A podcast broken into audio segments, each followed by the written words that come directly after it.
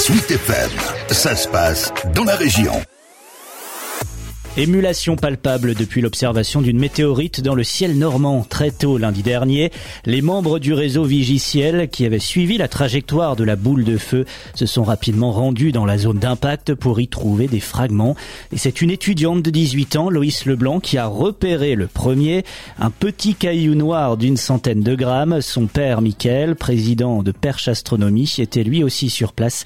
Un savoureux moment pour tous les deux c'est un, un, météore qui faisait une tonne et demie avant qu'il rentre euh, dans l'atmosphère. Donc on recherche des cailloux qui font soit des petites sphérules de quelques grammes jusqu'à des morceaux de plusieurs kilos. On était en train euh, du coup de marcher en, en ligne, on regardait euh, tous le sol, on trouvait des pommes de terre pourries, plein de choses. Et puis là j'ai vu une surface noire. Donc je me suis baissée un tout petit peu enfoui et puis voilà j'ai dit et, et ça pourrait être ça?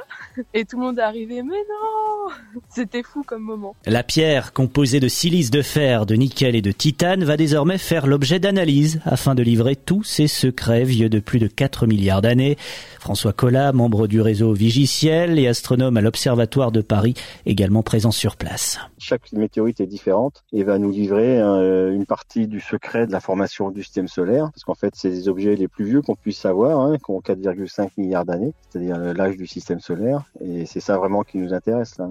avec les machines modernes de la physique, là, il faut très peu de matériaux là. Donc en fait, avec ce caillou de 100 grammes là, euh, on va faire tout ce qu'on veut en fait. Hein. On n'a pas de souci là-dessus. Les membres du réseau Fripon Vigiciel qui espèrent trouver d'autres fragments. François Collat appelle les habitants du secteur à ouvrir l'œil. La communication s'est bien passée parce qu'en fait, euh, il y a eu l'événement qui était très brillant euh, lundi, donc il y, a eu beaucoup d'articles dans les médias. Donc en fait, tout le monde savait en fait quand on disait on vient pour la météorite, les gens disaient ah oui d'accord et tout. Et donc après, on leur expliqué qui on est, pourquoi on fait ça. On leur donnait aussi un tract avec notre adresse si, si vous voulez plus d'informations ou si vous trouvez un caillou. Et, donc on discute comme ça tout le temps et ça se passe euh, très bien. L'idée c'est que les gens, euh, en allant balader leur chien le soir, bah, ils regardent par terre s'ils voient pas un caillou bizarre. Un des buts aussi de ces recherches, c'est d'avoir des météorites fraîches, ce qu'on appelle fraîches, c'est-à-dire qu'en fait, voilà, elles soient dans le même état que quand elle était dans l'espace en fait. Et c'est ça qui nous intéresse et ça c'est important. Donc en fait, il faut la manipuler la moins possible. Typiquement, il faudrait pas la toucher avec les doigts en fait. La météorite observée lundi est seulement la troisième dans l'histoire à avoir été détectée dans l'espace avant son entrée dans l'atmosphère.